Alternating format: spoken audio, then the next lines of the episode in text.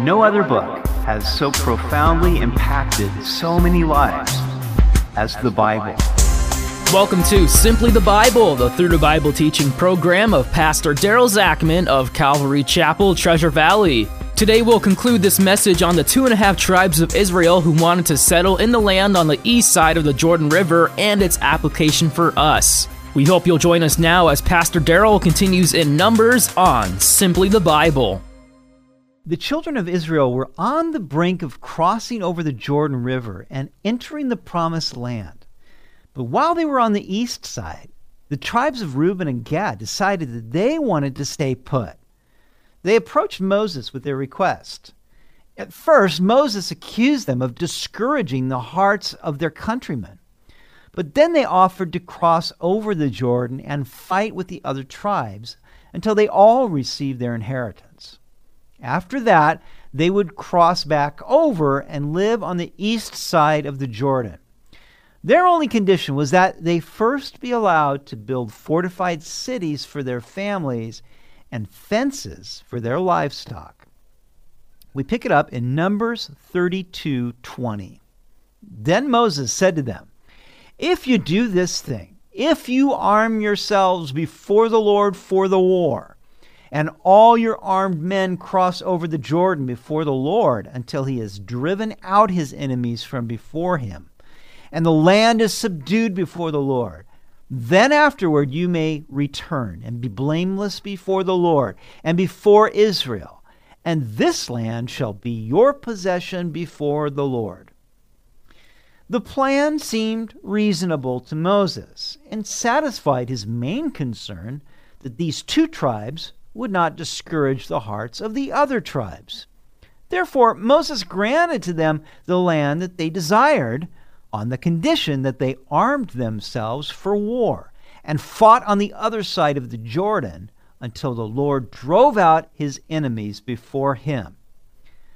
This gives us insight into how to fight the battles we face. Our job is to arm ourselves before the Lord. The Apostle Paul puts it this way in Ephesians 6:11, put on all of God's armor so that you will be able to stand firm against all strategies of the devil. For we are not fighting against flesh and blood enemies, but against evil rulers and authorities of the unseen world, against mighty powers in this dark world, and against evil spirits in the heavenly places. You are in a spiritual battle. You can't change that fact. All you can do is to prepare yourself by putting on the full armor of God and standing firm in the evil day. But the good news is that the battle belongs to the Lord. And if you will do your part to arm yourself, then God will do his part to defeat his enemies. Just make sure that you're fighting the Lord's battles and not your own verse 23. But if you do not do so, then take note you have sinned against the Lord, and be sure your sin will find you out. God had told Moses that he would not enter the promised land and would soon die. Therefore, Moses wouldn't be around to make sure that they kept their word. If they didn't, then they would be sinning against the Lord, and their sin would find them out notice that Moses didn't say that their sin would be found out, but that their sin would find them out. In other words, their sin would overtake them. Sooner or later, sin will surface and the consequences will be unavoidable. James wrote in his letter When desire has conceived, it gives birth to sin, and sin, when it is full grown, brings forth death. The Apostle Paul wrote in Galatians 6 7, Do not be deceived. God is not mocked, for whatever a man sows, that he will also reap. On the one hand, this should call us to be careful what we sow. If we are sowing to please our flesh, then we will reap corruption.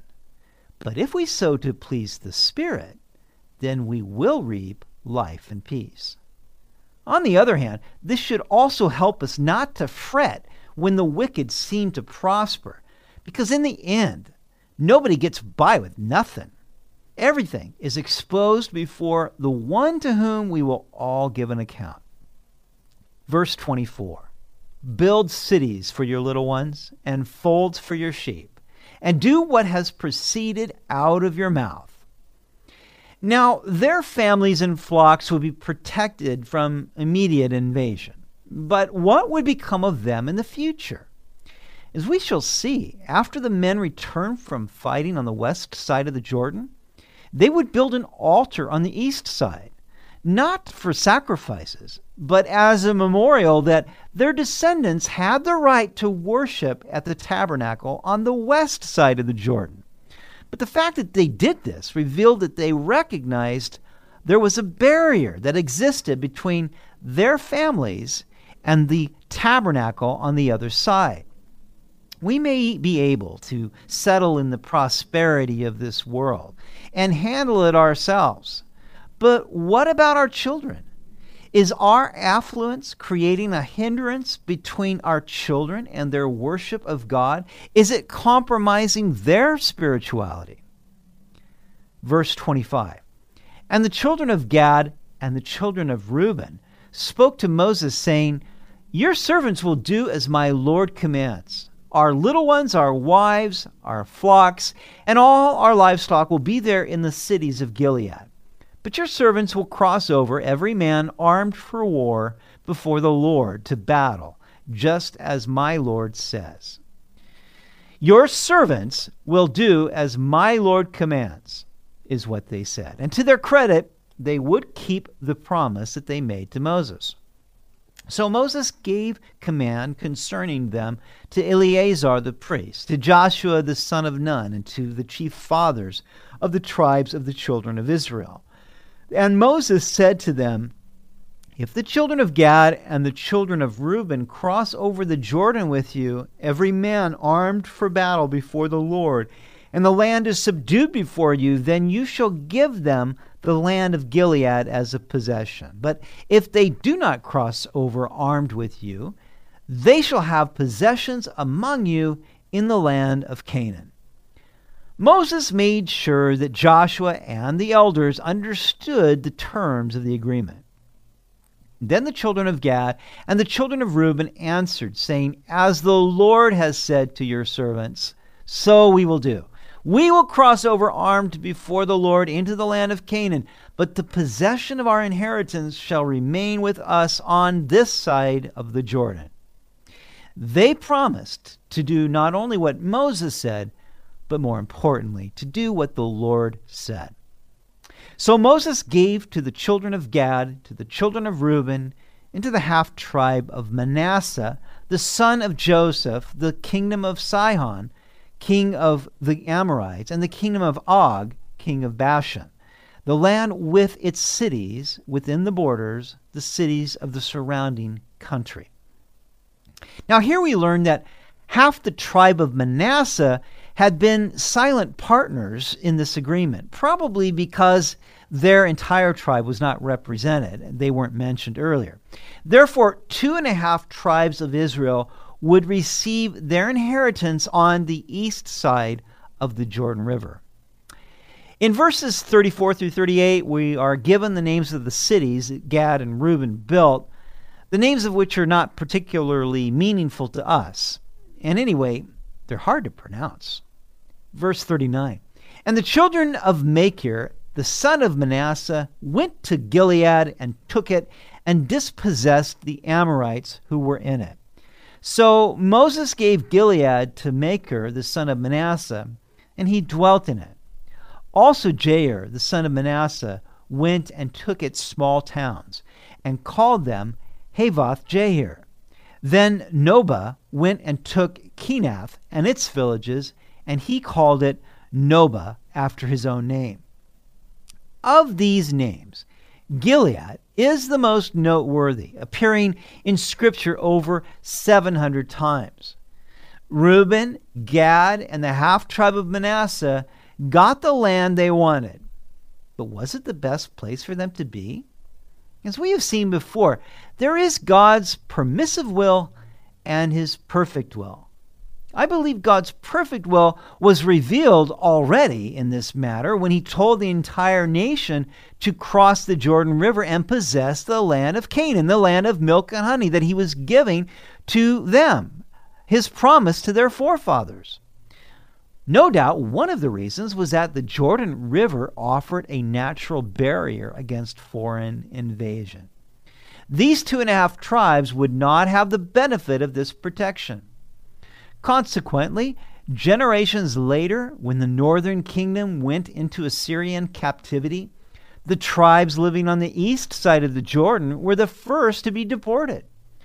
They were also among the first to engage in idolatry concerning the two and a half tribes living east of the Jordan, we read in 1 Chronicles 5:25, and they were unfaithful to the God of their fathers and played the harlot after the gods of the peoples of the land, whom God had destroyed before them.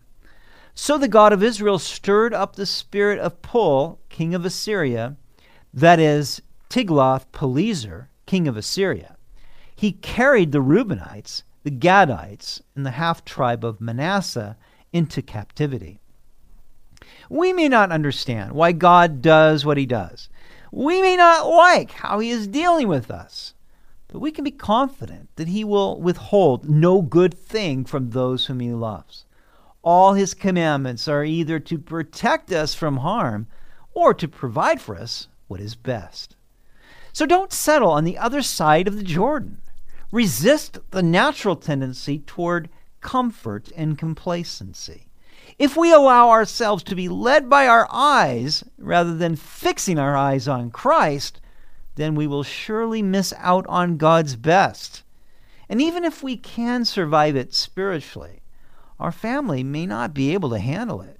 That's what happened to Lot. He followed his eyes to Sodom. He was delivered at the last minute from destruction but at what cost? He lost his wife, his sons in law, and all his possessions. It is better to fight the good fight with the people of God and remain as close to the Lord as you can be.